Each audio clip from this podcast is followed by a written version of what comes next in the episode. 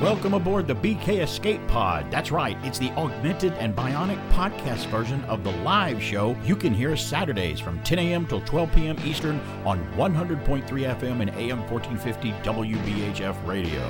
You can stream the show live there Saturdays at WBHFradio.org or on the free TuneIn app. Look out, here we go. Portions of this show have been pre-recorded. Yeah, it's a podcast rebroadcast. All of it is pre-recorded. You big dummy. Stand by to receive our transmission.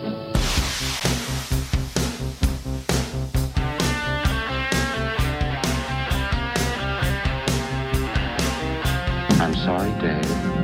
I'm afraid I can't do that. Dead or alive, you are coming with me. The Force will be with you, always. As God is my witness, I thought turkeys could fly.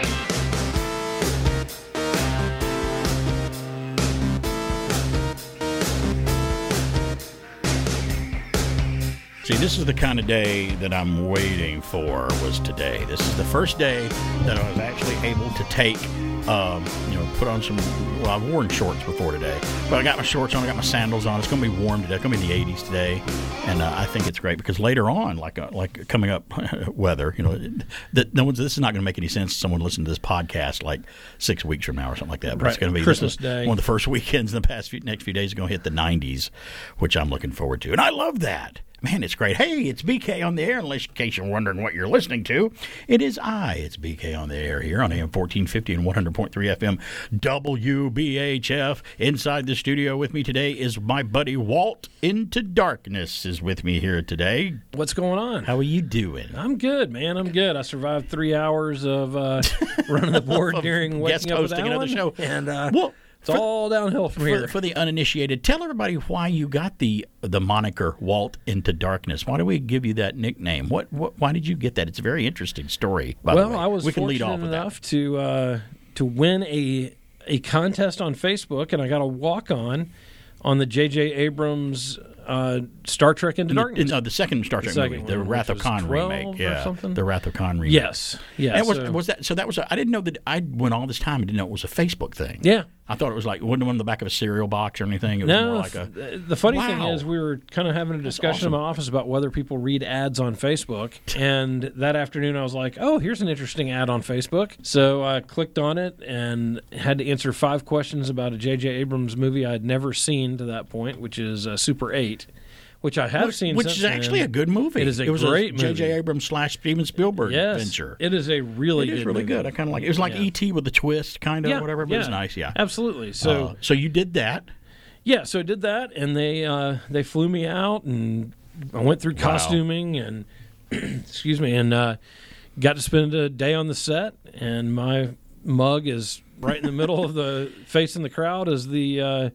As the starship crashes into the crowd and wipes out everybody. They can see you as the giant, ugly USS Vengeance ship that Peter Weller, his character, hijacks or whatever in the film. Right. And he brings it, and it crashes into Alcatraz Island and bounces off of that, right? Yeah. And then it's headed toward San Francisco to crash, and then it cuts to a scene of a bunch of Starfleet people in the middle of San Francisco, and as the camera pans back, you go right into center shot as the camera comes back on you looking in horror at a special effect that you had no idea what was going to look like until you saw the film. We were just told, and you're in the film, of like looking at 9/11 happen or something else crazy. It was. So I kept thinking they were going to call me back as, as the new captain in the next. Well, episode. I was thinking more like the remake of Mudd's Women. I would play Harry Mudd. That would be great. And, but haven't gotten that call yet, so I'm waiting on JJ to give me a holler. They're still thinking about what they're going to do with the next Star Trek film. You could get the call.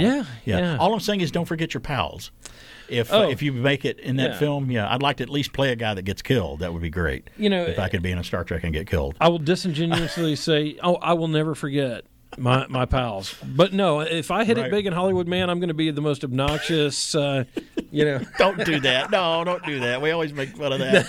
No, could you see me in a velour suit? You're like, I want barbecue on the set at all times with a cup of coffee in my hand the minute I leave the set. And 2 M&Ms on a pitchfork.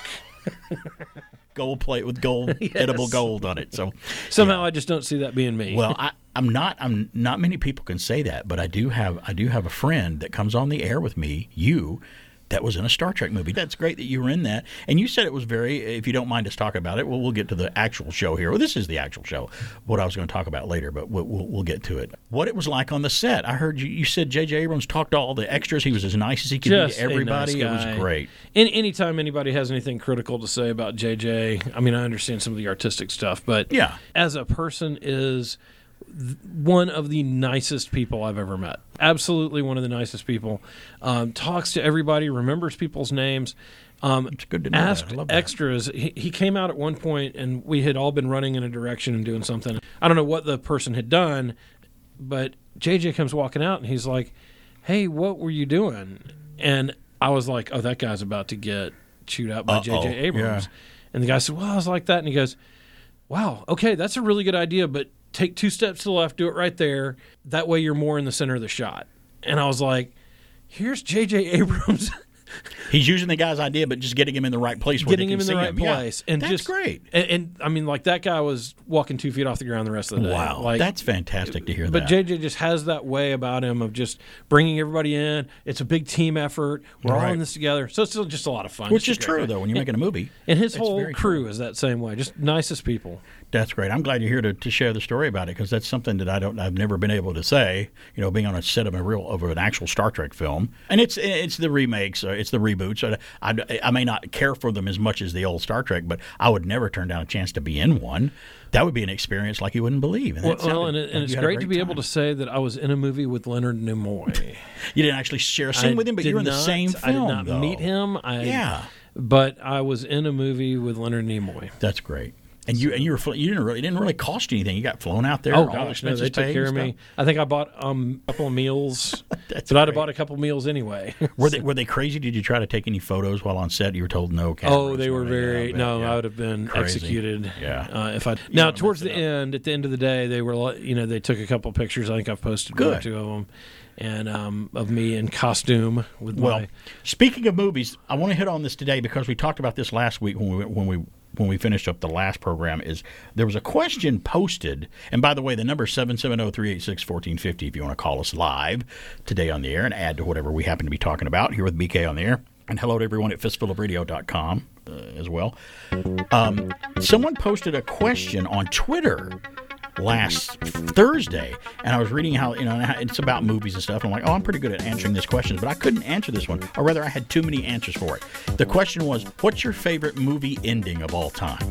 Right. And I'm like, okay. And then I just started saying things. I'm like, no, I don't want to knee-jerk answer this quickly. And then I come up and I thought about it for a week. I'm like, I can't answer it right now. So now I've compiled it down to a bunch of honorable mentions, and I have 3 big ones that I got to choose from. And I'll tell all that today, and you can tell yours too. We'll talk about that coming up today on the program. Got a MeTV quiz for you later on. We'll talk about that too. And a lot of things coming up. The Hawaiian shirts are making a comeback too. Do you have any others in the closet? VK on there. We'll be back.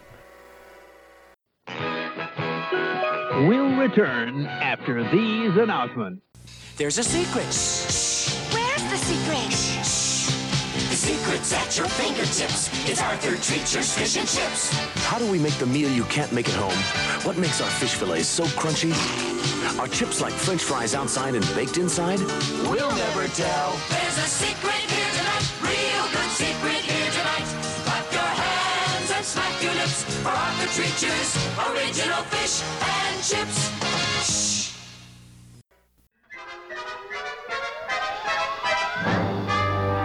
You're listening to BK on the Air. Now back to a guy who put me through a lot of pain in childbirth. I'm his mother, I should know, but I love him anyway. It's BK on the Air.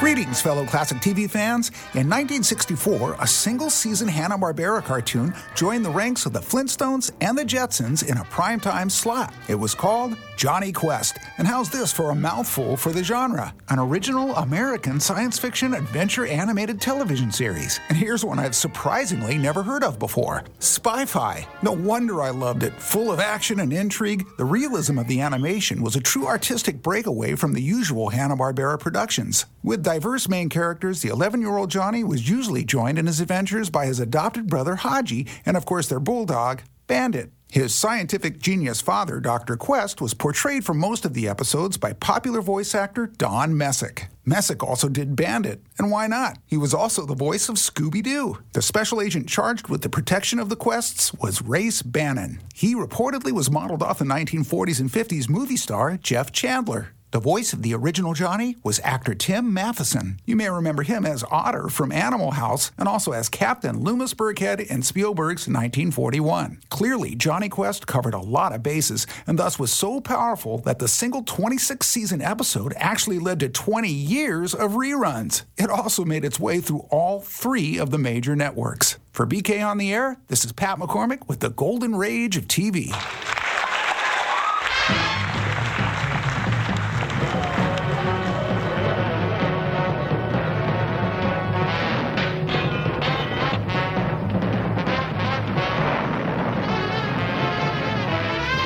About knowing music and immediately when you hear it, that whole like jazzy band of Johnny Quest music.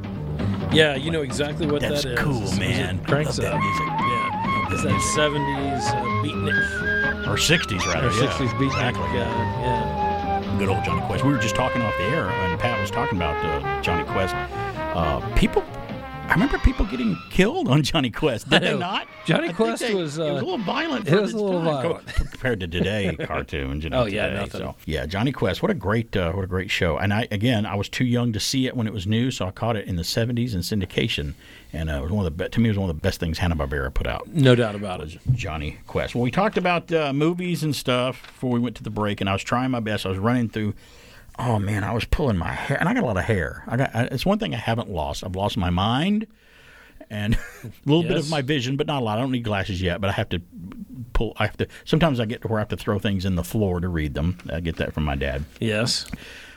But the one thing that I haven't lost is hair. I got facial hair. I got a full head of hair, thanks to my mom's side of the family. I was pulling out my hair all week trying to come up with my favorite movie endings. And if you weren't listening a little earlier, last week we were talking about what's your favorite, most spectacular ending to a movie. Now, I've seen over 5,000-6,000 movies in my life. I tried to make a list one time, and I stopped at like 5,100 movies. But I wasted a lot. Well, I don't consider it wasting time, but some of it was wasting time. But I've seen a lot of movies, good and bad. And to pick a great ending to a film, it doesn't have to be a happy ending. It could be like the most shocking ending. What is the most spectacular ending to a film, good or bad or weird or horrific or revealing or shock, that you could think of? And I'm going to start with my honorable mentions. These are ones that were just coming to my head to begin with when I started thinking about this. Some of the movies that came to mind for me for the endings were, Old Yeller. Yeah. What an ending. And if you're not familiar with some of these movies, look them up or go watch them. Their endings are incredible. Of course, The Sixth Sense is on there. Big twist ending at the end, which I kind of figured it out when I watched it the first time. My nephew was crazy. He goes, "How do you figure out these movies?" I'm like, "Well, some of them I can just tell," because I told him, I said, I'm older than you are. I'm 35 years older than you. I've seen a bunch of more movies than you have. So you'll be able to do it too when you get older. I don't mean it wasn't a bad movie. It was still a good movie. The 1978 version of The Invasion of the Body Snatchers with Donald Sutherland. Did you see that? Great. The remake. Did you remember the ending where he looks? She thinks she's going up to see him at the end. She's like, "Hey," she comes up behind him. He just turns around and looks at her and screams like an alien. And that was the end. It was shocking. That was a shocking ending. It was a remake. It was shocking. The Sam Peckinpah was a great director. He directed a movie called The Wild Bunch. Do you remember The Wild Bunch? Yeah, great movie.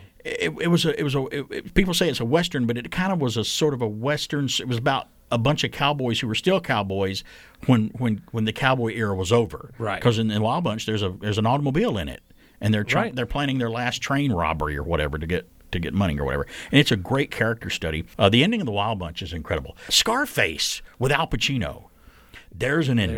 That's a great ending. The Godfather has a heck of an ending. Alan's second favorite on his list was The Usual Suspects. That was one of my honorable mentions. Again, twist ending. Kaiser Sose Kevin Spacey. Who saw that coming? 2001, A Space Odyssey. Like it or don't like it, it's got a heck of an ending. Some people didn't understand it, but it was a spectacular ending. Right, and for a movie that has some parts that really drag, it ended well. Yeah. Star Wars. I said this last week. Star Wars has a fantastic ending. Now, we're Star Wars fans. We love the Star Wars universe. But the original film, if they never made another one, what an ending that was. Yeah. They saved the princess, destroyed the big weapon, the Death Star.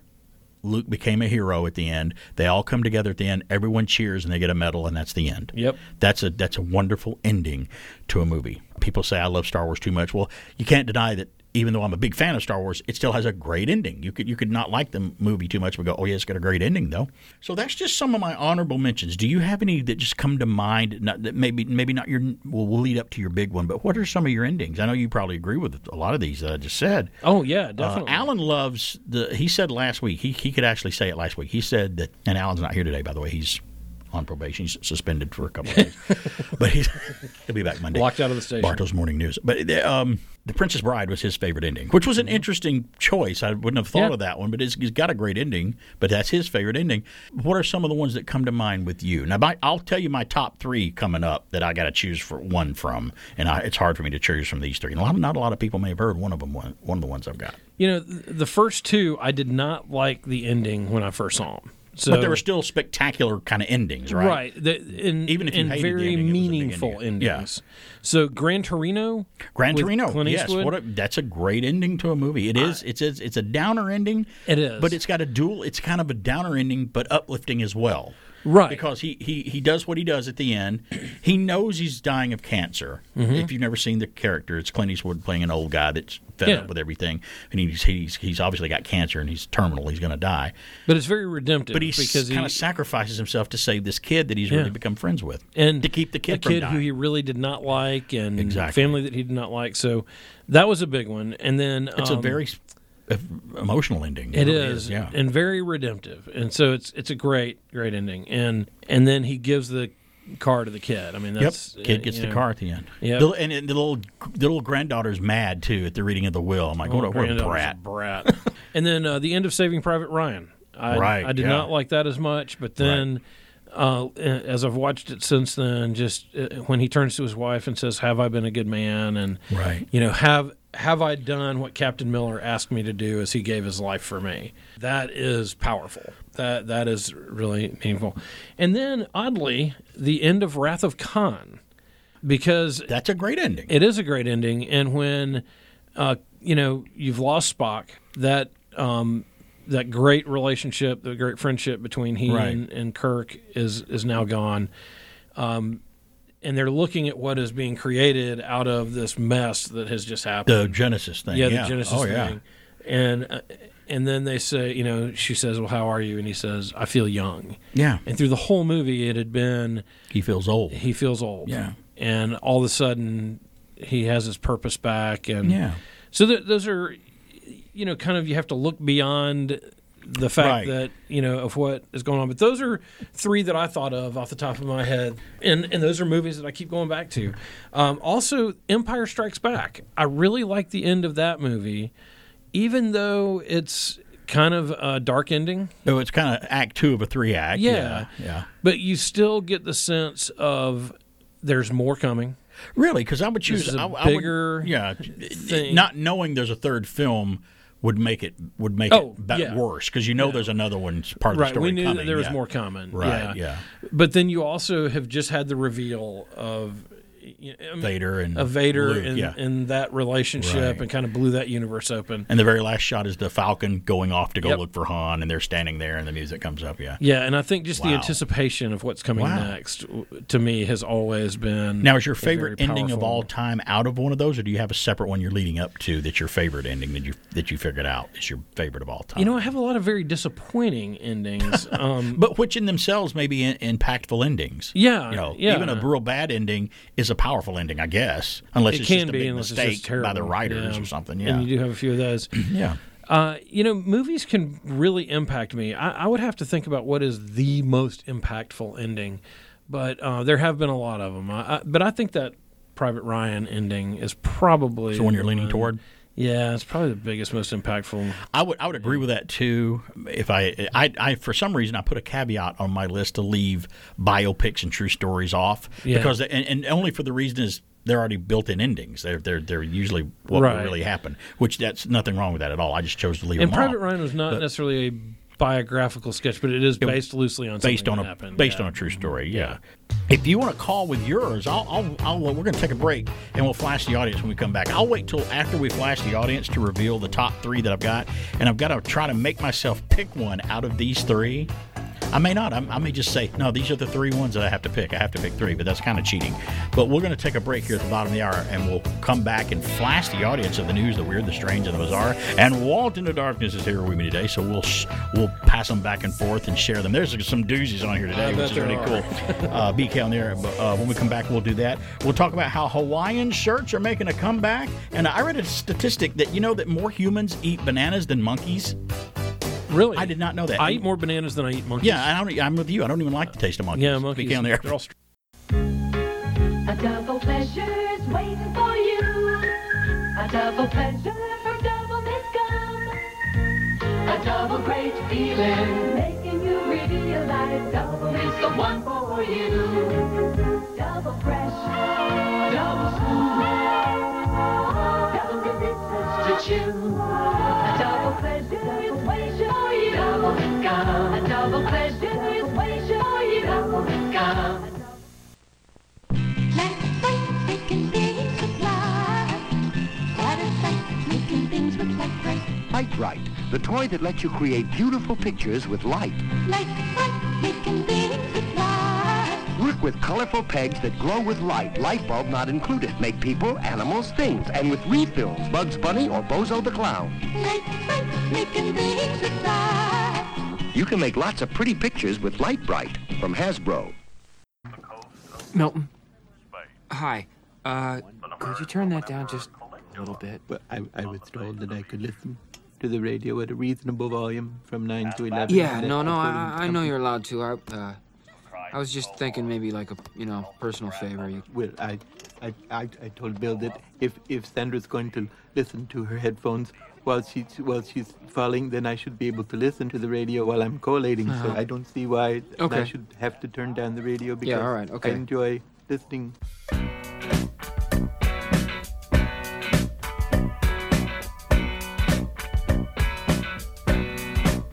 And now back to the guy who can actually walk and chew gum at the same time. It's BK on the Air.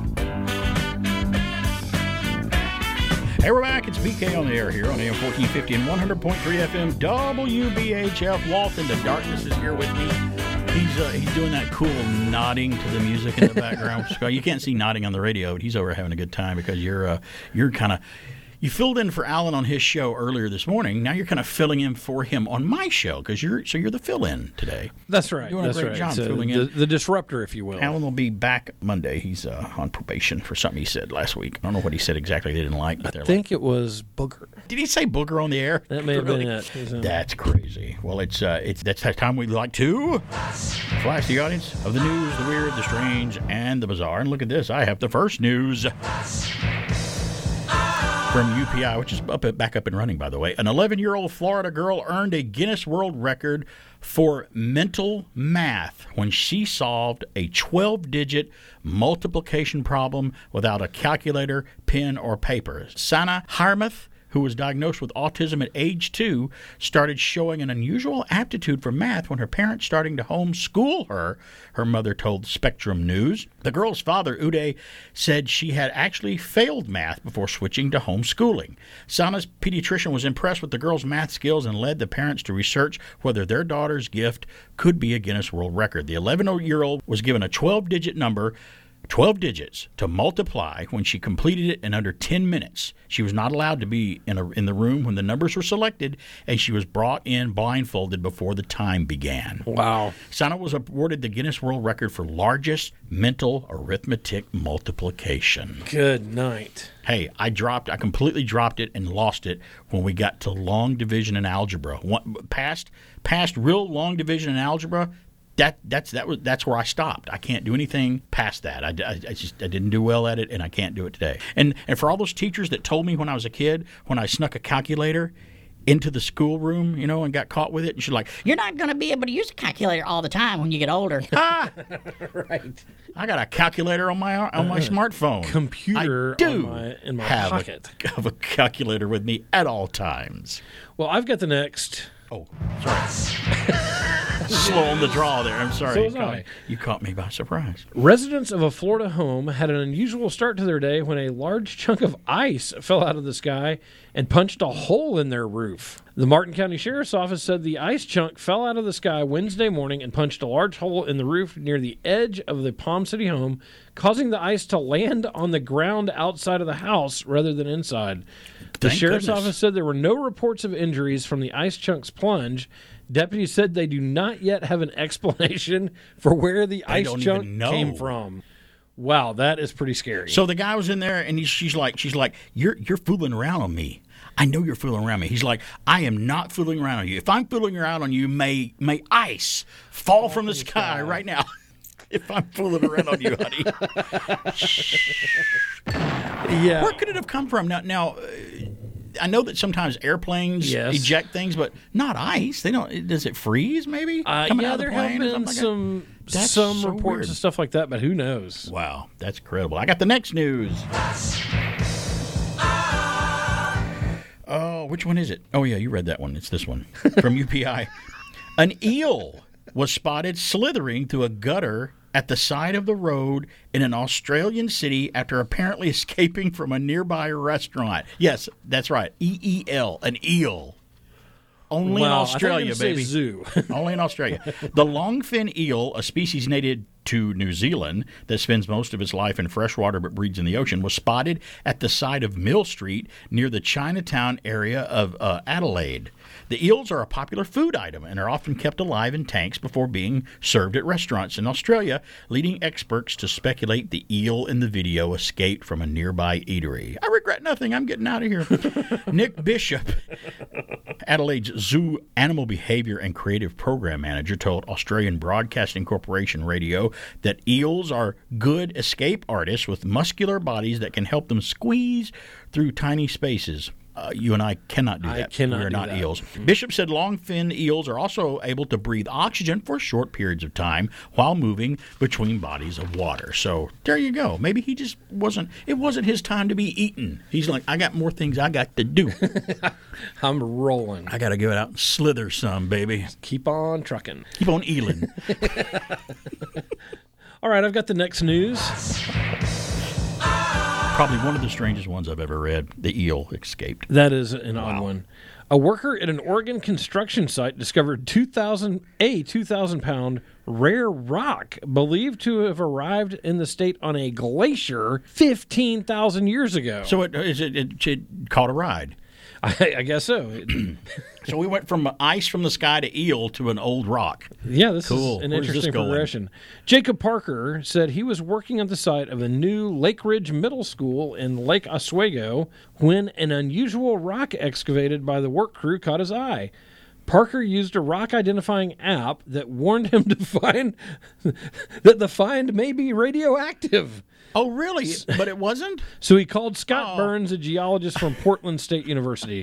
Burns said the stone was not radioactive. Oh, that's too bad. But it is an extremely rare rock known as rhyolite. Wow. Rhyolite. Indiana Sean would know about that. He knows all about that stuff. Yeah, he'll be calling any minute. Yeah. Rhyolite is created by layers of cooling lava close to the Earth's surface.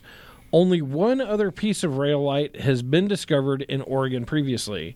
The Tallahassee Heritage Center, which took the rock... Too long of a name, Heritage Center. Yeah, which I don't know how to pronounce. That's big. Took the rock for display as part of an Ice Age flood exhibit, said the rock likely formed in Montana or Canada and came to Oregon as part of a glacier during the Missoula flood about 15,000 years ago. But it doesn't say if that one was radioactive either, right? They said they do not. They did not say. That's too bad. If I find one, I'd love for it to be radioactive. At least that way, at least I have a chance of becoming a superhero. That's right. Of some kind. That's right. I always joke that if I find something or have an accident like superheroes had, I would just die. Yeah. It's like, it would take away some of my powers. A spider bit me. I'll become Spider-Man. No, you'll just die.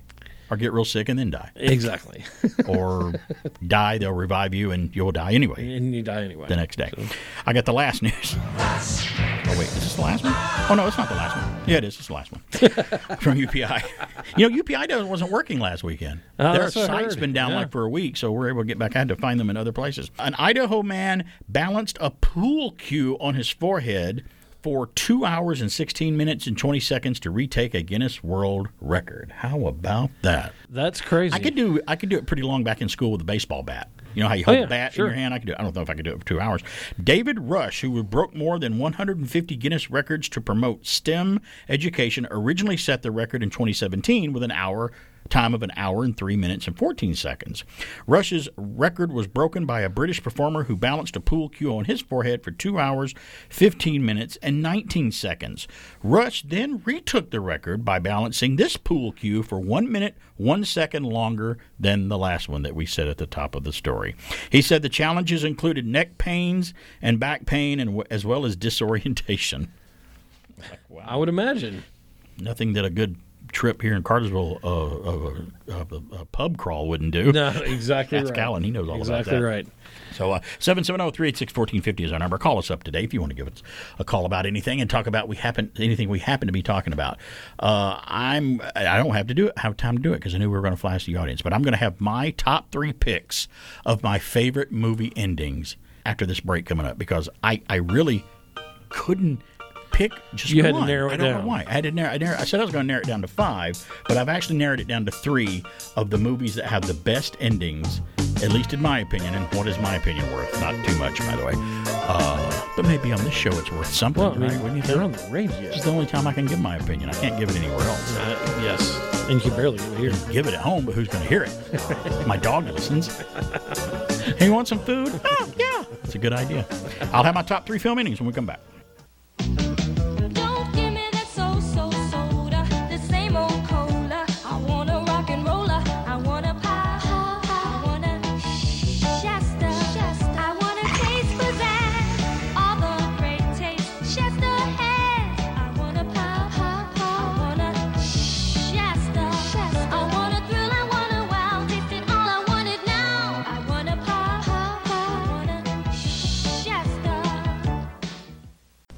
On the farm, we grow a food that's everything you need to eat. It's a fruit, a veg, a bread, a milk, a cheese, a bean, a meat. Hi, I'm Farmer Brown, singing about the foods you need to keep you healthy. Today, Molly's favorite, milk. And the foods made from milk, like cheese. Marvelous. And ice cream, too. Magnificent. Milk and milk foods for strong teeth and bones. For variety and vitamins and fill and rooty, too. Eat a veg, a bread, a milk, a cheese, a bean, a meat, a fruit. Eat a variety every day. My man. Sorry, miss. I was giving myself an oil job. Hey,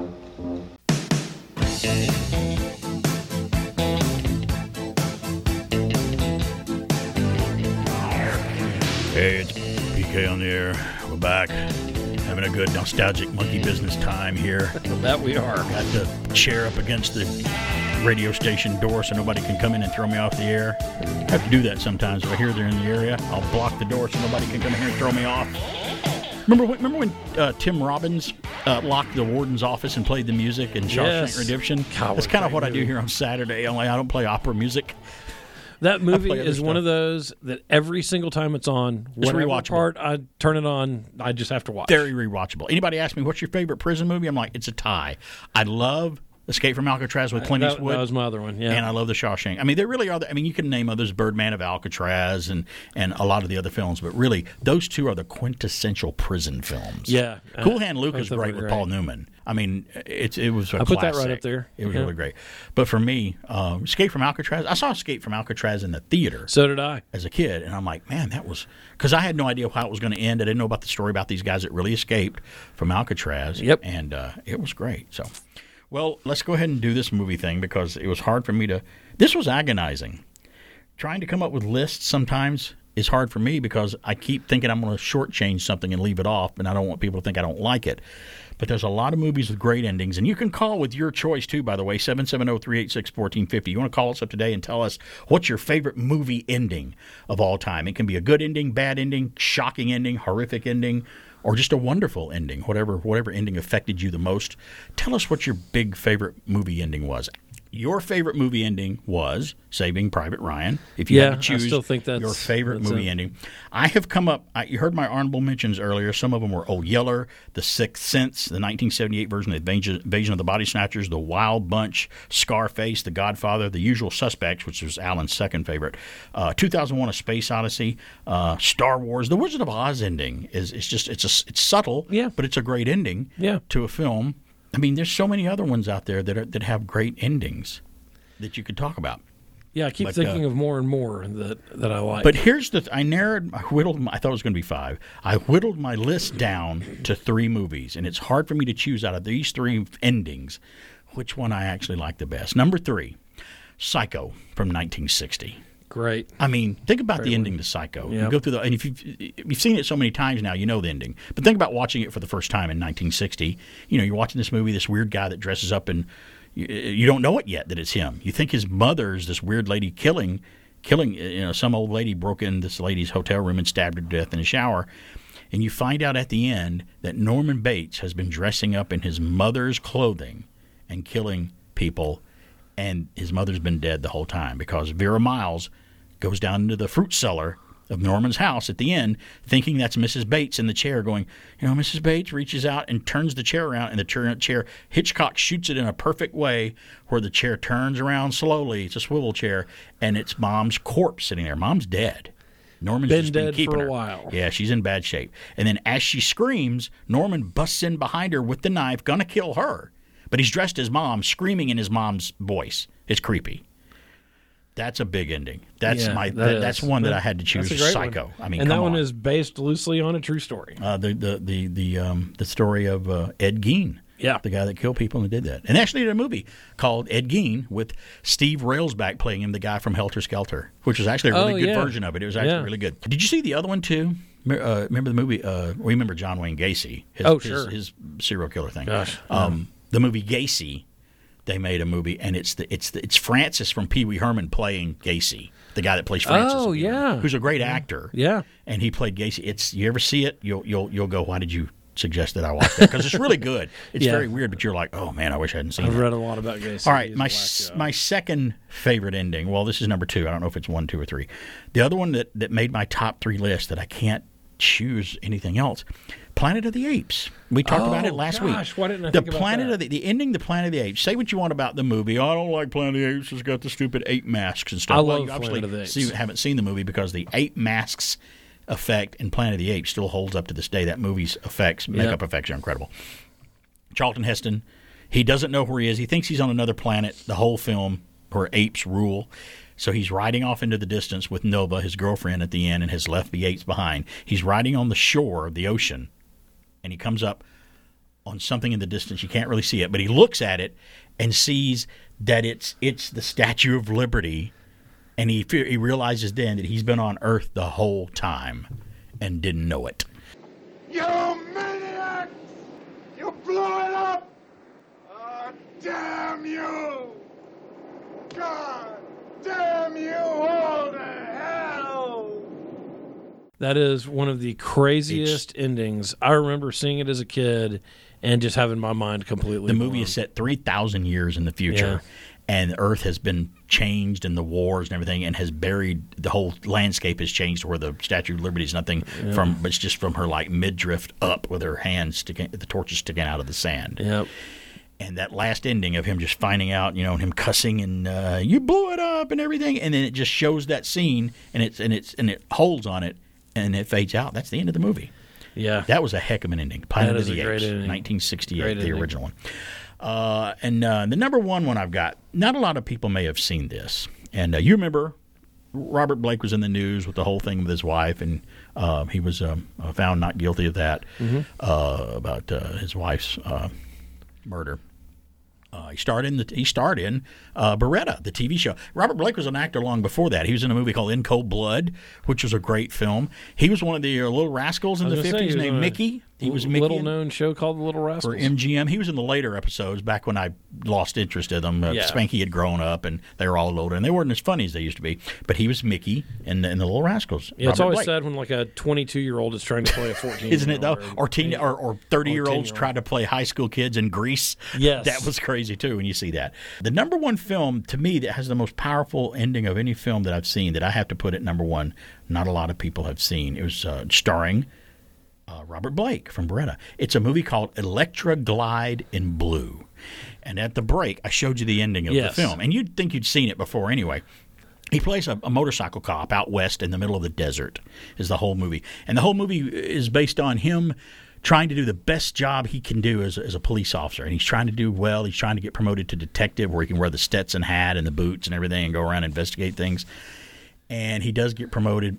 And his character is a hard-nosed, fair, down-the-line law and order. I mean, even when he pulls a guy over that says, hey, I know I'm not supposed to be on this road with my truck, but come on, man, I just got back from Vietnam. You know, do I have to really turn around and go back all the way to that other road and go that way because that's going to cause me to waste 6 hours of my time?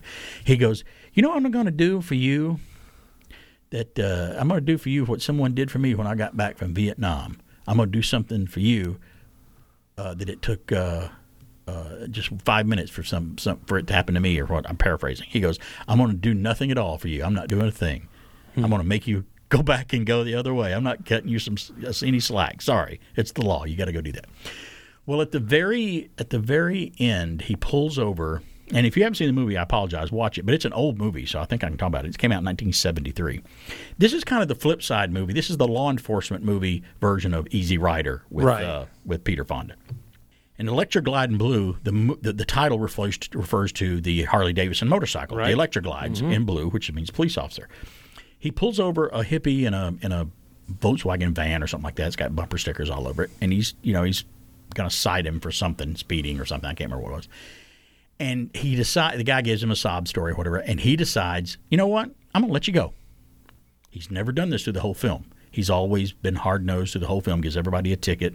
Right straight down the middle, law enforcement, gung-ho. Sure. He lets this guy go. He goes, no problem. See you, buddy. Have a good life. Just head on down the road. So the guy pulls off, goes down the road in his VW van, and he's realized he hasn't given the guy his license back. So he gets on his motorcycle and tries to catch up with the guy, and he turns his siren on so the guy will stop. So he's waving to him, but he's waving his license in the air like wanting him to pull over. Well, the van keeps going. Well, it cuts to a shot of the van's back window opening, and all of a sudden, a double-barrel shotgun comes out of the van, points right at Officer Wintergreen, who is Robert Blake, and shoots him right in the chest and just blows him off the motorcycle. It shatters the front windscreen of the bike in a slow-motion shot. He falls off the bike and tumbles over and over and over again and showing his wounds, and he stops like upright, kind of sitting up, and dies right there on the interstate in the middle of the desert with all the because in the background looks like a western. Yeah, it's a great scenic shot. Shots of Phoenix and all the land masses in the background of the desert sticking up, and the camera then pans back from him down the road as they pan away from his dead body on the road, and the ending lasts for about 5 minutes with the music playing over the end and the credits roll, and that's the end of the film. That is to me, when I first saw that on a night movie when I was a kid. Yeah. I watched it back in the early 80s on a when they show movies late at night on television. That really affected me, and I never forgot that ending to that movie. Yeah, it's really powerful. And for me, it stuck with me, and that's the three. If I had to choose, now I'll whittle it down. I'll whittle it down now. Now I'll take Psycho out. I don't want to take Psycho out. I'll take it out, and I'll say Electra Glide in Blue and Planet of the Apes are my two favorite movie endings, but I got to eliminate one of them. Yeah, which one do I eliminate? I think the one I'm going to choose, I'm going to eliminate Planet of the Apes. I don't want to, but I think that Electra Glide in Blue ending is my most intense, spectacular ending of any movie I've ever seen. And again, it's not a household movie name.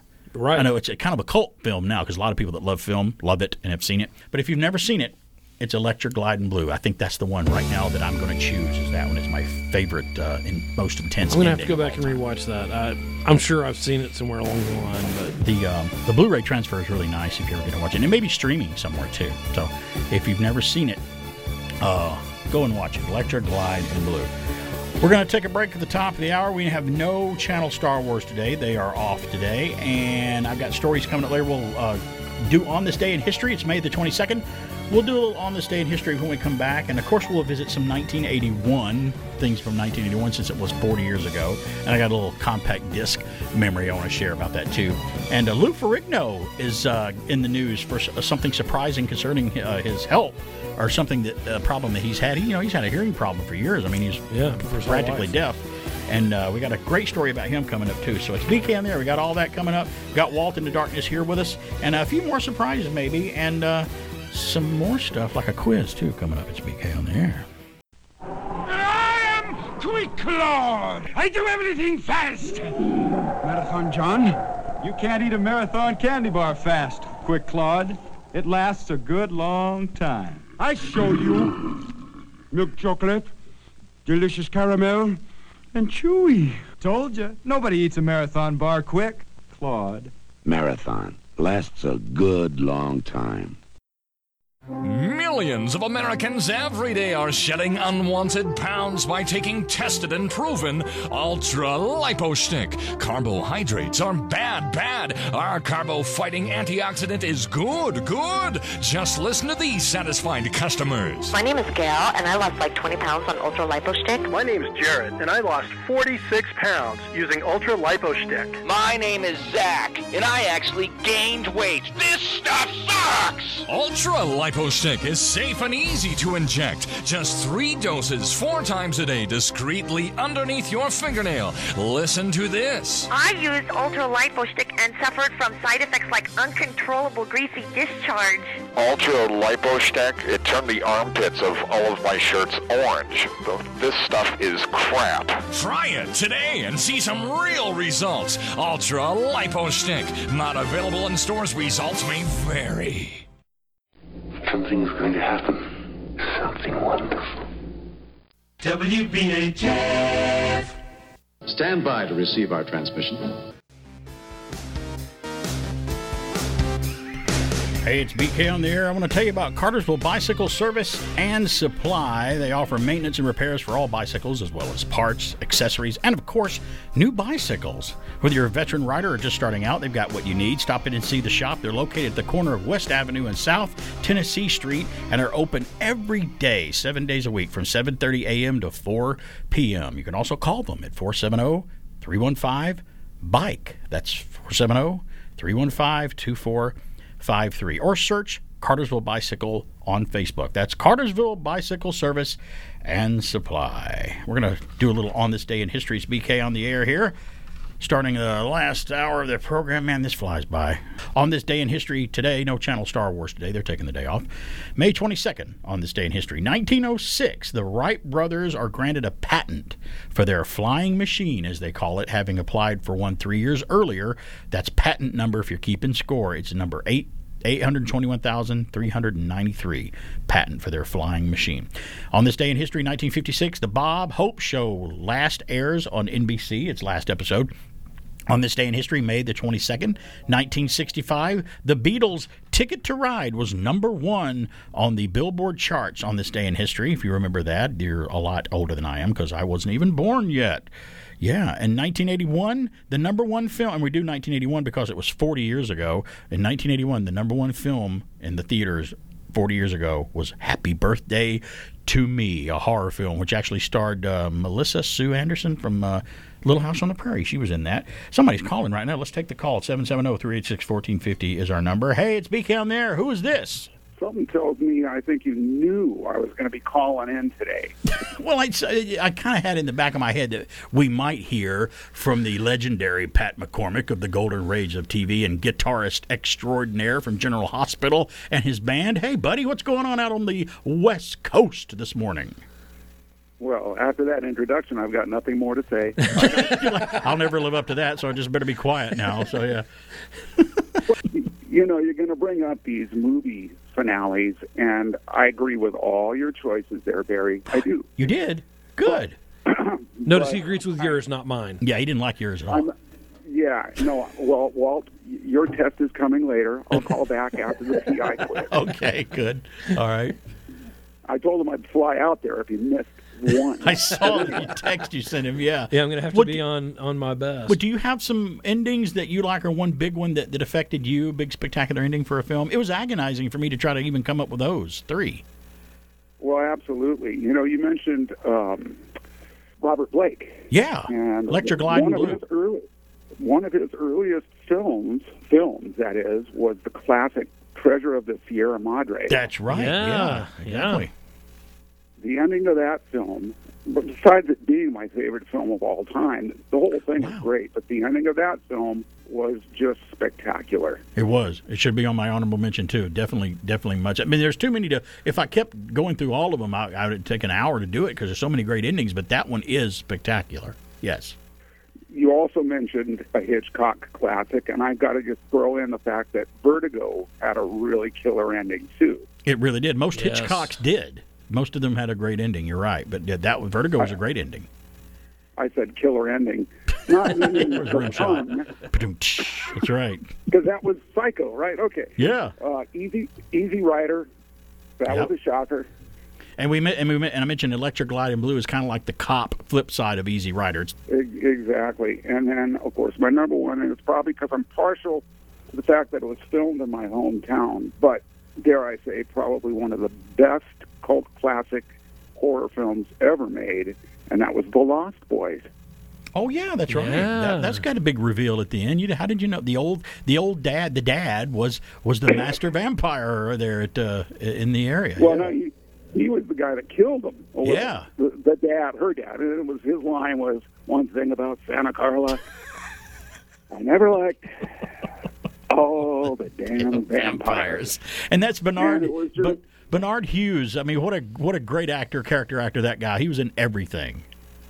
Well, yeah, and I mean, that movie was a shock because being filmed. We saw it being filmed and didn't expect much of it. You know, I went to be an extra on that and met Joel Schumacher, and it was like, wow, who is this guy? This is new director. Where is he from? And it sat, you know, in the editor room, and they shot around the extra scenes for at least a year or so after they were in Santa Cruz filming. So we were like, it probably never even is going to come out because we're just a little beach town. And then when it came out, everybody was just, not just proud of the fact that it was Santa Cruz, but because it was the best, one of the best films ever made, in my opinion. And there wasn't a lot of... there probably was some studio stuff shot for some of the interiors maybe for the show, but a lot of that was on... all that exterior, it was on locations for, like, the bulk of that, wasn't it? Yeah. Santa Cruz Beach Boardwalk was the center point, and... it was really cool to see all that, and of course I sat on one of their motorcycles without permission. And it was just. It's also interesting that Jason Patrick, which stars in The Lost Boys, not a lot of people know this, but he is Jackie Gleason's grandson, Jason Patrick. That's right. You know, I was going to make that connection, Barry. You know. You can leave that stuff to me. You're too far ahead of Pat. I'm sorry. Pat, we think alike. What can I say? I'm sorry for you that you think like me. That's too bad. But yeah. I was going to say that. I really was. I was going to say that. I really was. And you don't see it in him when you look at him, but I've noticed if I cover his face up and look at like maybe his nose and his eyes, I can see it when you look at him closely now like that for some reason. Yeah. Well, that's why I can recognize Alan anywhere I go. Who, Alan Sanders? The Alan Sanders. God, I messed up. Because you cover his face up? Yeah. Well, yeah, no, I hope he's having a great vacation. I know he deserves it. So do you guys, now that I think about it. Well, for me, being on the radio is a vacation. I don't need to really take one away from the radio station. That's why I never leave, for the most part. Yeah. Oh, well, that's good. Well, and I live a charmed life, so I'm good. Walt's a PI, so he has fun one way or the other. Yeah. You just wait, Walt. I'm still listening to this show. I know. I may have to rush out for an emergency. Well, the bar is getting higher and higher. We got to take a break, Pat, but I appreciate you checking in, and always, and we love the Golden Rage of TV, and glad for our association with you, buddy, as always. Thanks, my friend. New episodes coming in June. All right, buddy. Awesome. Talk to you soon. Bye-bye. Okay, bye, guys. Pat McCormick and the Golden Rage of TV, he's just like a real TV show because now he's in reruns. Yes, he is. We're playing reruns, which is fine. I don't care because some people may not have heard all of them. So that really is like a TV show. They play new ones and they have reruns. Just speaking on there, we're going to take a break. We'll be back monetarily. I mean momentarily. See, I did it again. BK on there. Harvey, want anything special for your birthday? Just a decent cup of coffee. You're kidding. I'm serious. Honey, your coffee's undrinkable. That's pretty harsh. Well, so's your coffee. You know, the girls down at the office make better coffee on their hot plates. Well, see you later. And he didn't even kiss me goodbye. You know, if I could just make a decent cup of coffee, I could relax. So, relax. Why don't you try Instant Folgers? Tastes good as fresh perked. Good as fresh perked? I'll surprise Harvey for his birthday tonight. Hey, great coffee. It's Instant Folgers. Doesn't it taste good as fresh perked? Better. Better than those girls make at the office? Honey, their coffee can't hold a candle to yours. Instant Folgers taste good as fresh perked. Try it. Come on, kid, get your sweater. Let's go. Bye, Mom. Hot water wash. Okay. Cold water wash. Pretty clean. Oh, they didn't look that good. When can I stop kidding myself? Right now. Out of the future comes all-temperature cheer with the all-temperature clean. But they're powerful ingredients. Certainly they're powerful. To give you the best-looking wash your world has seen in hot water, warm, cool, cold, and everything in between. Terrific. Now that's white. Cheer gives you a great-looking white in hot water. And in cold water, that's clean. Cheer beats even the leading cold water detergent. Wait till you see my kids tomorrow. I'll be watching. All-temperature cheer. Boy, is this stuff clean and in all those temperatures. All-temperature.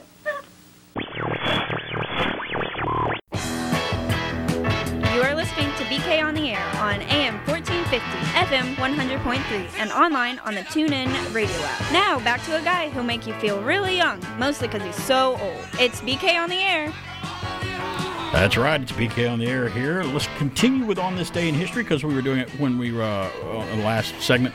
1985, another movie premiere on this day. The 14th and final James Bond film to star Roger Moore premiered on this day. A View to a Kill, with Duran Duran doing the main title song. 1985 on this day premiered.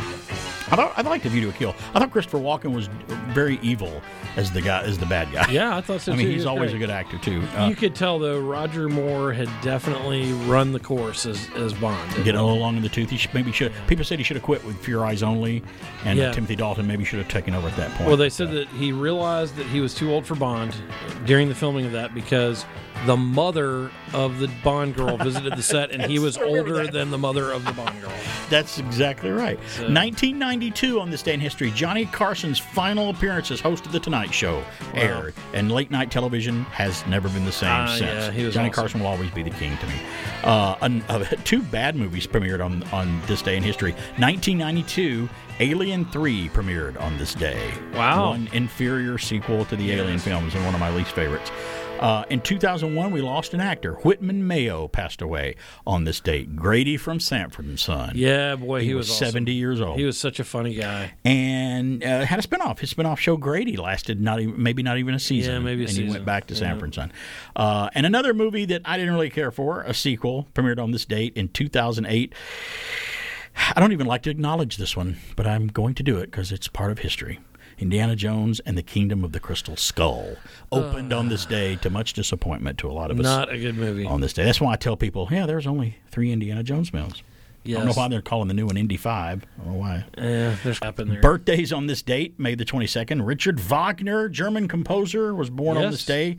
He died in 1883. One of my favorite German classical composers of all time. He started the original motif of writing themes to characters, like they do now in movies. Oh, sure. The Darth Vader theme, Superman has a theme. He would assign themes to characters in his operas back then, I think before anybody really caught on and did it. You know, his Ride of the Valkyries, what a piece of music that is. Yeah. Is everyone dead on the list today? A lot of people are dead. Yes. Laurence Olivier, English actor of great actor. Respect. Died in 1989. He was born on this day. Johnny Olson, Come On Down, The Price Is Right announcer, and announcer of many other shows. Match Game. He announced so many things. He was born on this day in history. He died in 1985. And I had forgotten about this. The Jackie Gleason show, when he started broadcasting it from Miami in the late 60s, early 70s, Johnny Olson introduced it at the beginning. He's like, from Miami Beach. Really? It's the Jackie Gleason show, yeah. Wow. American television producer's birthday is today. Quinn Martin's birthday is today. QM, Quinn Martin Production. Talk about a guy who had every show was like a hit he did. I was going to say, those shows are fantastic. How many times did you hear that over the years? He died in 1987. And speaking of your dad being an FBI guy, did your dad like the FBI, the Quinn Martin TV show? I heard it was pretty good for its time. Yeah, I mean, it was. I think that his attitude was always, I get enough of it at work, so yeah, he doesn't want something else. Yeah. It's like watching a show about a car wash and you're working at a car wash. By the way, though, can we talk about Ephraim Zimbalist Jr.'s daughter, Stephanie, for a moment? Boy, she was easy on the eyes, wasn't she, from Remington Steele? Yes. And on this day, I can't believe this, everyone is dead. I didn't get one. I mean, it's a lot of people's birthdays today, but everyone that fits our genre have all passed away. Don't be born today. Today is Paul Winfield's birthday, American actor. He played Captain Terrell in Star Trek II, The Wrath of Khan. He's played Martin Luther King before. He was in Huckleberry Finn. He was in Mars Attacks, too. Do you remember him in Mars Attacks? Right. Yes. Yeah. He died in 2004. Another guy who I keep forgetting is dead. He was with that little role. Such a great actor. That small role of Captain Terrell in Star Trek II, he made the most of it, and he was spectacular. What you ask is so difficult.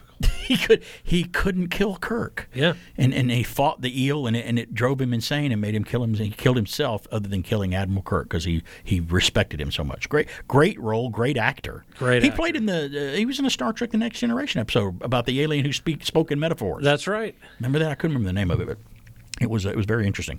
It's always National Something Day, and today is no different. Today is National Maritime Day. Today, great. Today is National Solitaire Day. Today, we're not that on this show. There's no solitude on this show. And today is National Buy a Musical Instrument Day. Well, I did that in junior high school. I'm not going to do that anymore. I mean, yes, that would be an utter fail on my part. Does the dashboard and the steering wheel of my car count going down the road? I love music. I could never make music. I tried to master the trumpet into sixth grade. Got a about as far as I took it for a year, was in the band, and I just I'm not musically. Music is math. Yes. Music, there's a lot of mathematical stuff, and it has something to do with music, and I'm not good at that. I'm not good at math. I had a guitar for a while. I could play the notes, but I couldn't make it play music. Isn't that crazy? Yeah. Now, I loved having a little Casio keyboard because I would fake it. I would press the demo key and pretend I was playing that. I could do that. I could play the kazoo. I tried the harmonica, too. I'm like, oh, how hard is this? Yeah, real hard. Real hard. And today, the very last one, it's National Vanilla Pudding Day today. Okay. So there you go. There's all the On This Day in History and all the other stuff. 770-386-1450 is our number. Speaking of National On This Day in History, I got in 1981, since it was 40 years ago, and we like to talk about it like that and make us feel old as dirt. Yeah, I told you about I used to have a Billboard CD, and the CDs it was called Billboard's Top Hits, and they would at the top of it would have the year that it was from, and I printed out the CD. I just got rid of most of my CDs, but the 1981 CD from Billboard's Top Hits, I have it right here, the cover of it, and this is what was on it, and I remember just putting. In the old days, before we could shuffle iTunes and get all these music downloads and do whatever we wanted to, we had to if we had a multiple CD player, we had to load the CD player up and hit shuffle, and that was our playlist, at least for us in the car. Yeah. I had a car that had a 5-6 CD holder inside the car. So I'd just maybe take Billboard's greatest hits from 77, 78, 79, 80, and 81 and just hit go for it, shuffle them. That was my radio station. Well, the 1981 one, since it was 40 years ago, I have it right here. This is what was on the Billboard 1981 Top Hit CD. Physical by Olivia Newton-John. Right. Okay. Some of these had very well-done music videos, and that was one of them. Physical was a great video. Wasn't it great? I didn't like the guys in it, though. There's one guy in it where he cracks me up every time I watch it now because they're all in 80s workout, which means the white socks are all the way up to their knees and they're the jogging shorts and stuff. There's one guy with like the redhead with a handlebar mustache and a mullet. It just doesn't work. I don't care. Even back when mullets were in style, they still look ridiculous. They did. And I didn't want to have anything to do with it. Betty Davis Eyes is on here by Kim Carnes. What a big hit that was. Kiss on My List by Hall & Oates, the greatest duo in history and one of my favorites. Yeah. Jessie's Girl by Rick Springfield. 9 to 5 by Dolly Parton. Celebration by Kool and the Gang. The Tide is High by Blondie.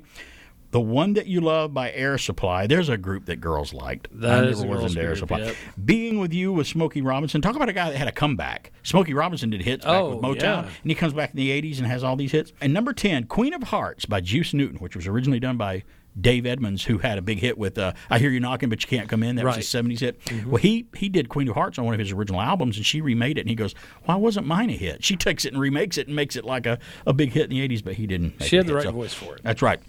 770-386-1450 is our number. Somebody's calling right now. I think I know who this is. From the Nostalgic Pod Blast, it's Take a Chance with Chance. Hey, Chance Bartels. Hey, fellas. What's happening? I've got a couple movie endings for you.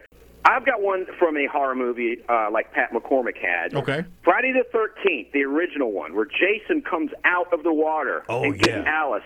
And it's a nightmare. It's a dream of hers.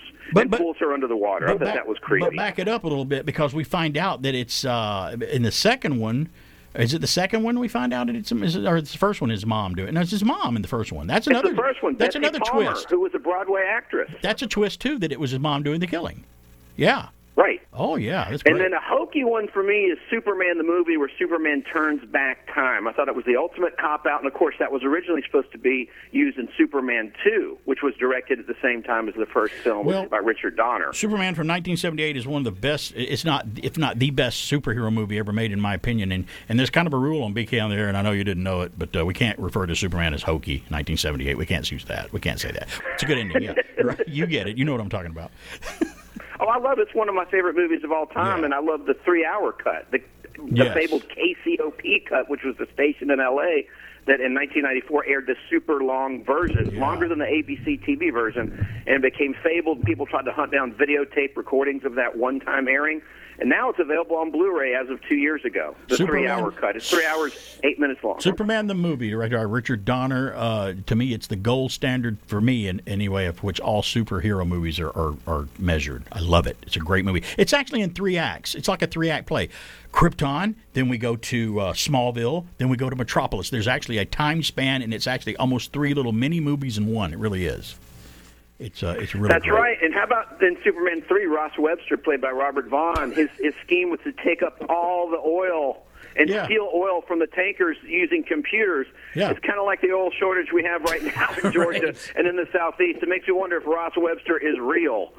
Yeah, I ask you to kill Superman, and you're telling me you can't do that one simple thing. I love that. Line. It's like, that's not simple. Kill Superman is not simple. Why are you saying that? Yeah, Superman 3 was kind of their step into the campy way of going to the route with Superman, but it was still...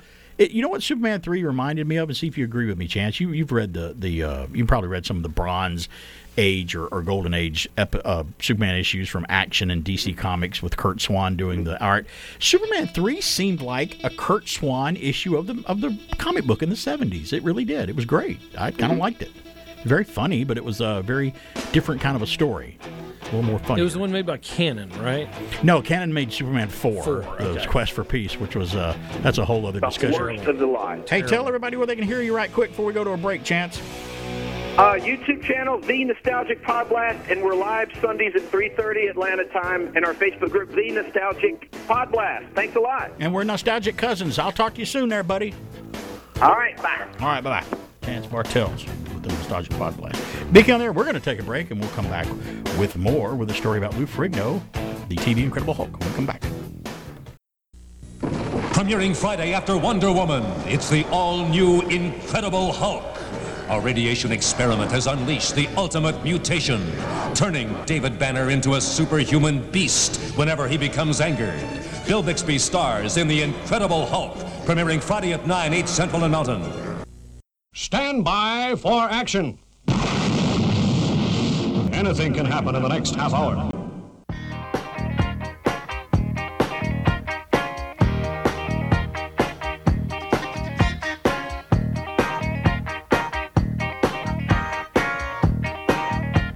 Hey, we're back. It's BK on the air here on AM 1450 and 100.3 FM WBHF. We're having a good time today. I'm having a great time here today, as I do every Saturday from 10 a.m. till noon with Walt in the Darkness, my PI buddy here. And later on in the program, we're going to take a little MeTV quiz with Walt and quiz him on is this TV? I'm going to give him a TV detective name, and he has to guess whether it's a private eye on television or was he an investigator with the police department? Because you can be one or the other. I better get this. Yeah, you should do really well on this, but I have a story here, too, that I want to get into. I was going to do this last hour, but I didn't have enough time, but I want to do this story coming up. Dr. David Banner, physician, scientist, searching for a way to tap into the hidden strengths that all humans have. Then an accidental overdose of gamma radiation interacts with his unique body chemistry. And now when David Banner grows angry or outraged, a startling metamorphosis occurs. See, if I was the Hulk, I would never be able to drive in Atlanta traffic.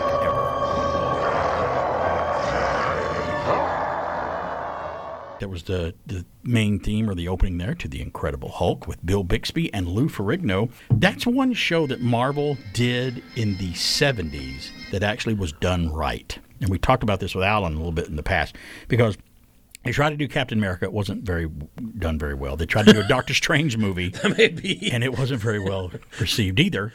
Yeah.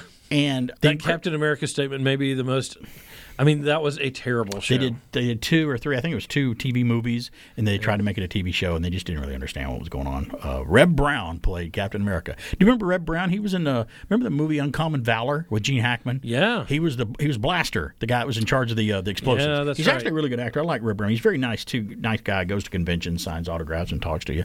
I have a story here. The reason I play that is I have a Lou Ferrigno story here. This comes from People Magazine. The Incredible Hulk's Lou Ferrigno is fixing his lifelong hearing problem. It's a dream come true. This is from People Magazine. The moment when Lou Ferrigno had his cochlear implant put in, it was like a wake-up call. After dealing with hearing loss for nearly his entire life, the former Incredible Hulk star had multiple ear infections as a toddler that caused him irreparable nerve damage in his ears. Ferrigno, who is now 69, was hearing some sounds for the first time. Quote, "It was like a dream come true," he tells People Magazine. Ferrigno spent most of his life wearing unwieldy and often unhelping hearing aids and going to lip-reading classes and being able to understand what people were saying to him. Ferrigno was bullied growing up for his hearing aid and his speech impediment, and to escape the kids calling him deaf and mute, he dove into the Hulk and Spider-Man comic books. See, I love when things like this happen. He did that, and how cool is that he went on to play the Hulk? Yes. I mean, that's in itself a dream come true, too. He says, "I was obsessed with power," he says. "I wanted to be strong enough so I could be able to defend myself." That led him to a career, imagine that, in bodybuilding. Quote, "It changed my life. It gave me drive and determination. I knew that this was my journey to be successful because I hadn't discovered bodybuilding. I would have gone the other way, feeling sorry for myself and maybe resorting to drugs or something. It's all about taking action because nobody can do that for you except yourself," unquote. What a great message that is. No kidding. I mean, that should be plastered on the wall of every school that you can put it in. Ferrigno trained with Arnold Schwarzenegger in the early 70s, and their rivalry led to his casting in The Incredible Hulk. The dad of three had put in extra effort to keep up on set, it says. Over the years, Ferrigno has used a multitude of different hearing aids, but as he aged, his hearing continued to decline. He knew a cochlear implant was a possibility, but it required a short surgery, which Ferrigno was hesitant to do. And some people that have that are candidates for one are kind of hesitant to do the surgery for whatever reason. A friend with similar hearing issues who decided to get a cochlear implant convinced Ferrigno to do it. The surgery was a 2-hour outpatient procedure with a small incision, but Ferrigno was terrified still, he says. The day that it was activated was emotional for him. Quote, "When she gave it to me, I was hearing some sounds for the first time," he said. "The whole thing just lit up. It was quite an experience," unquote. Ferrigno works on his hearing each day with an app on his phone that gives him practice exercises, but after just 7 weeks, his hearing clarity has gone from 20% to 65%. And I hear it gets even better as you have this thing. in there. My hearing is getting better, he says, and better and better. It's constantly improving. I told my doctor that I want to get up to at least 85% clarity. He'll probably go beyond that, I hope, which is great. And Ferrigno wants others with hearing loss to know that the same is possible for them. Quote, my goal is to let everyone know that I am wearing this and it gives them hope because there's a lot of people nervous about doing this because they keep thinking that it's a major operation, he says. But I want people to know that there's hope. You can make your life much easier, so why not go for it? So what a great – and we've known he's had a hearing problem for years. You know, even when he would do interviews back when the Hulk was on, we'd see him in interviews and we're like – and I was just a kid. I'm like, what's wrong with him? He talks kind of strange. And then I'm like, oh, he's deaf. Because he's trying to. Because if you can't, I've heard if you can't hear your voice, it's hard for you to speak properly. Right. Because you can't gauge your volume. You can't gauge exactly how you're doing, how you're pronouncing words and things.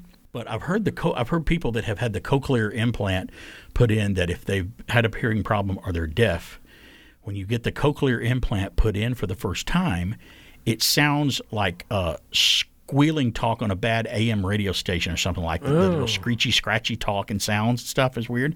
And then your body, your brain and everything starts to remember what it was like to hear. If you haven't been born deaf, that is. But also I've heard that if you get the cochlear implant after you've gone deaf, you can recognize songs that your brain has already heard. Like name a song.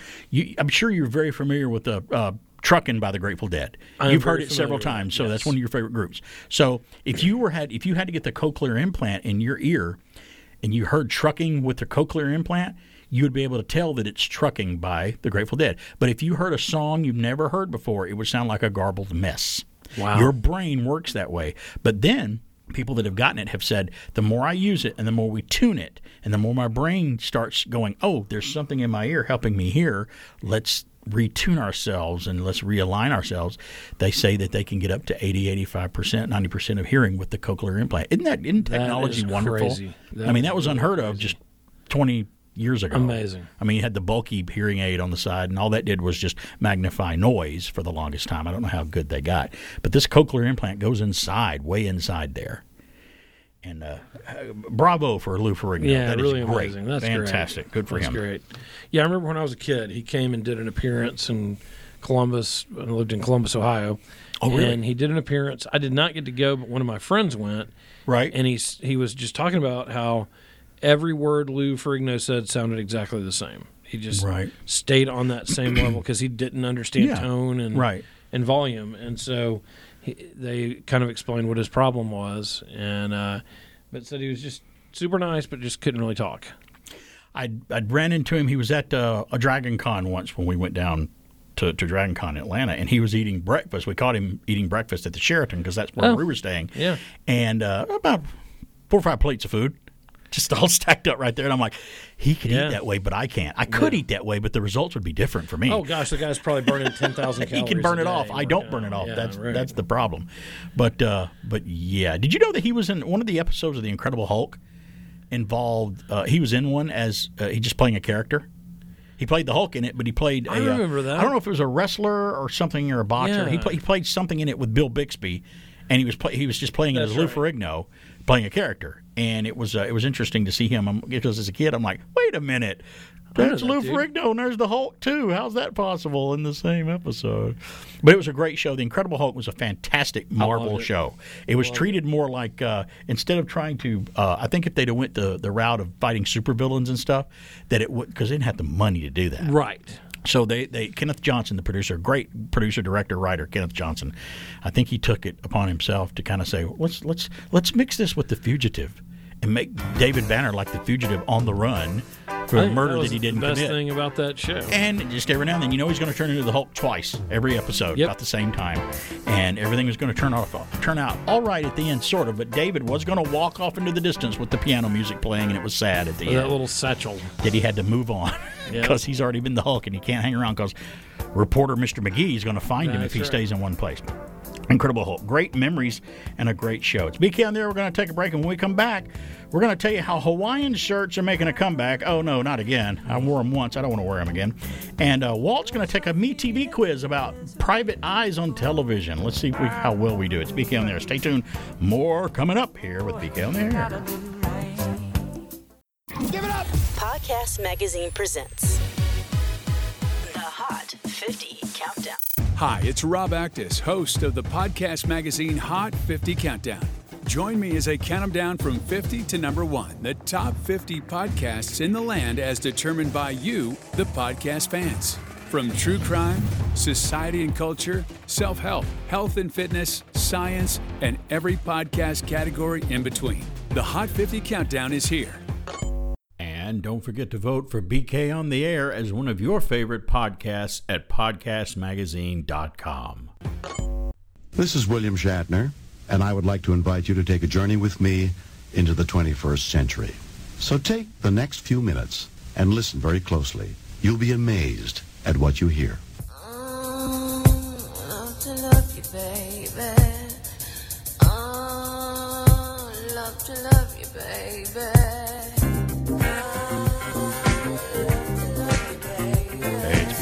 By Donna Summer there. Love to Love You, Baby. I really like this song, especially when I was younger. I don't know why, but I love the musical tonality of this song. I don't know why. The stars really well done.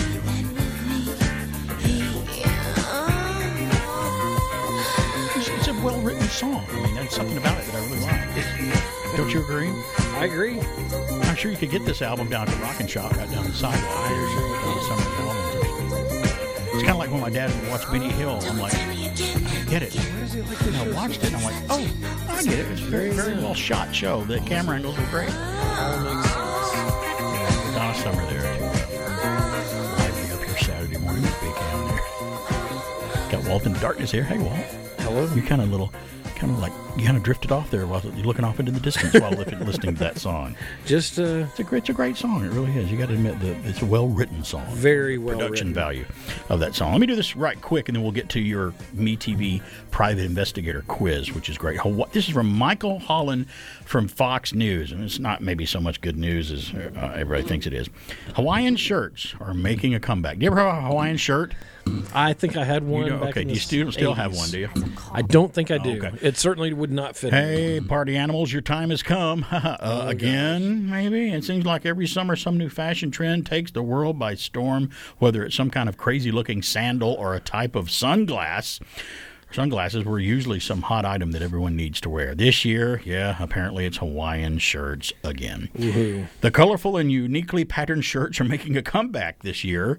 It says, according to the Hollywood Reporter, the news outlet reports that part of the appeal of the shirts is the wide variety of styles they come in, which allow the wearer more freedom to express themselves. Well, that's always been the case. Why are they coming back? I guess everything comes back eventually. It's like when bell bottoms and all those stupid shirts came back. Right. I'm like, I'm not buying them again. I wore them in the 70s. I did my time with that stuff. I don't have to wear them again. Now, this trend was apparently inspired by a shirt recently worn by David Beckham in Miami. Yeah, some stupid celebrity has to start it, I guess. You know, why can't we start a trend? I don't get it.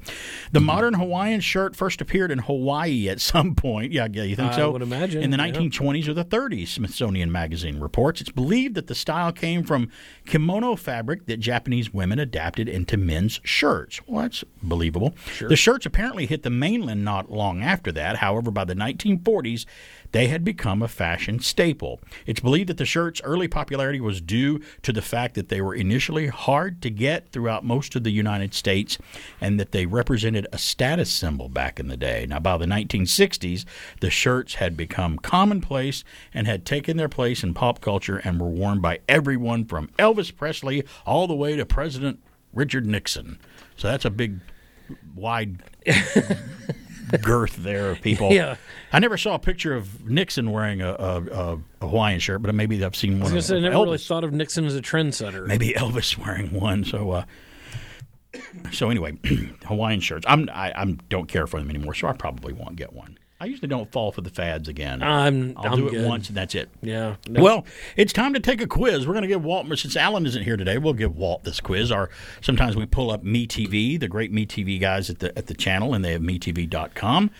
And this quiz is right up Walt's alley because Walt, people may not realize it, when you're not in here helping on air at WBHF or doing the podcast, you are actually a real private investigator. I am. You're a PI. I am a PI. But let's all make it clear. You don't own a Ferrari. And you don't have Hawaiian shirts. I do not. And you don't work for some rich guy with Dobermans. I do not. But if a rich guy with Dobermans wanted to hire you to do something, you'd do it. I would be more than happy. If he wants to pay you. So now, I do have a .45 caliber 1911. That's all right. That's understandable. Yeah. I have a mustache. And you have a Nissan Sentra. I do. But you used to have a Nissan Leaf, which was an electric car, right? That's right. So I was styling for a little while. That just means that you're practical and smart. That's what that means. Here's the quiz from MeTV. Are these TV sleuths police detectives or private investigators?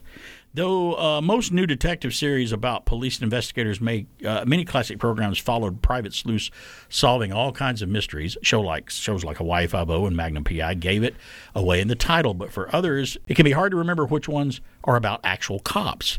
How well do you know the classic TV detectives? Well, we're going to find out right now with Walt. I'm going to give him the TV detective. You can tell me if he's a private investigator or he works for the police department. You ready? Okay. Here we go. Number one. Is Dragnet's Joe Friday a police detective or a private investigator? He is 5-0. He's a cop. He is 5-0. Police detective. You are right. Of course, you're right on that one. And by the way, when I told you earlier what was my favorite police detective show or detective show, mine is Dragnet. Dragnet's great. Fantastic job. How many spinoffs did they have? Adam 12, Emergency. Yeah. Great. Here's the next one. Are the women of Charlie's Angels police detectives or private investigators? Investigators, PI. Walt. They are PI, and you would be correct. They are private investigators. And what private investigators they were. Yes, sir. Yeah. Number three, you mentioned this earlier. Columbo. Is Columbo a police detective or a private investigator? Columbo is a police officer. And he was. That's the one I had to think about. I'm like, wait a minute. I kind of had to, too. I can't remember, was he working with the cops or not? Because all of them usually work with the cops in some way in tandem. Number four, is Jessica Fletcher from Murder, She Wrote? What's her name? She's a PI. Angela Lansbury. Was she a police detective? Or was she a PI? Here's the question. Was she a police detective, yes or no? No. She was not. You're right. I have to word this right, so the answer will be right. Number five, Mannix. Is Joe Mannix, played by Mike Connors, a police detective or a private investigator? That's another one I had I got to think about that one. I think he's a police officer. Hesitation on it. Police detective. You are incorrect. He was a private investigator. Okay. That's okay. I mean, that's one you can miss. That's one I just never watched Mannix that much. Here's another one. Number six, Kojak with Telly Savalas. He is a police officer. Kojak was a police officer or a private detective? He's the detective's detective. You're right. Who loves you, baby? Give me a lollipop. He was awesome. Great Blofeld in James Bond, too. He was in the lesser-known Blofeld awesome. Of On Her Majesty's Secret Service. In the James Bond film with George Lazenby, you like to call the hippie Bond. That's right. Because George was kind of a hippie, wasn't he? Number seven, Cannon with William Conrad. Was he a police detective or a private investigator? Oh, wow. So you start to think about these. You're like, wait a minute, do I know? I know that? My gut was that he was a police officer. Yeah. I'm not 100% sure. Let's go with police officer. I'll go police detective. You're incorrect. He was a private investigator. Okay. That was an iffy one, too. Man, that was so close. Yeah. William Conrad, another actor. Wow, that voice. He was Matt Dillon in Gunsmoke, the radio play. He was great. He talked for the Long Ranger in the cartoon Long Ranger. I think he narrated Rocky and Bullwinkle, the cartoon. Oh, that's right. He was all over the place. What a legend he was. Gosh, I can't believe Jake and the Fat Man. Yeah, he was great. It was his later show. And Nero Wolfe was another show he had that I completely forgot about. Number eight, a team. Cagney and Lacey. Are they police detectives or private investigators? They're police detectives. They're police detectives. You're right, because even from the title sequence, you can tell when they're running around with their badge. Yes. Number nine, older show. A show long before the FBI with Ephraim Zimbalist Jr., 77 Sunset Strip. I don't know if you remember that, but my dad remembered it. Were they police detectives or were they private investigators? I think they were police detectives. You are incorrect. They were private investigators. But that's okay. You can miss that one. Yeah, that was I don't even know that I've ever watched an episode of that. Here's the next question. Robert T. Ironside with Raymond Burr went from being Perry Mason to Ironside. He was a PI. Was he a PI or a police department detective? Yeah, he was a PI. Police department or private? Wait a minute. Here's the question. How are they? Is technically a consultant for a police department or private clients? Yes, he's a police department. You are correct. That is what you said, right? He was a consultant? Yeah, the question is, Robert T. Ironside is technically a consultant for a police department or private clients. Which makes him a PI. Which makes him a private police department. Number 11, Chester from Gunsmoke, Dennis Weaver. He was also Sam McCloud. Did Sam McCloud work for a police force or as a private investigator on McCloud? Mr. Cowboy? Yeah, I think he was a PI, right? Private investigator? Yeah. He was not. He was a police detective. Good grief. I'm really not doing well on this. That's okay. Don't worry about it. You're usually doing better than Alan does, just because we watch more old shows. Right.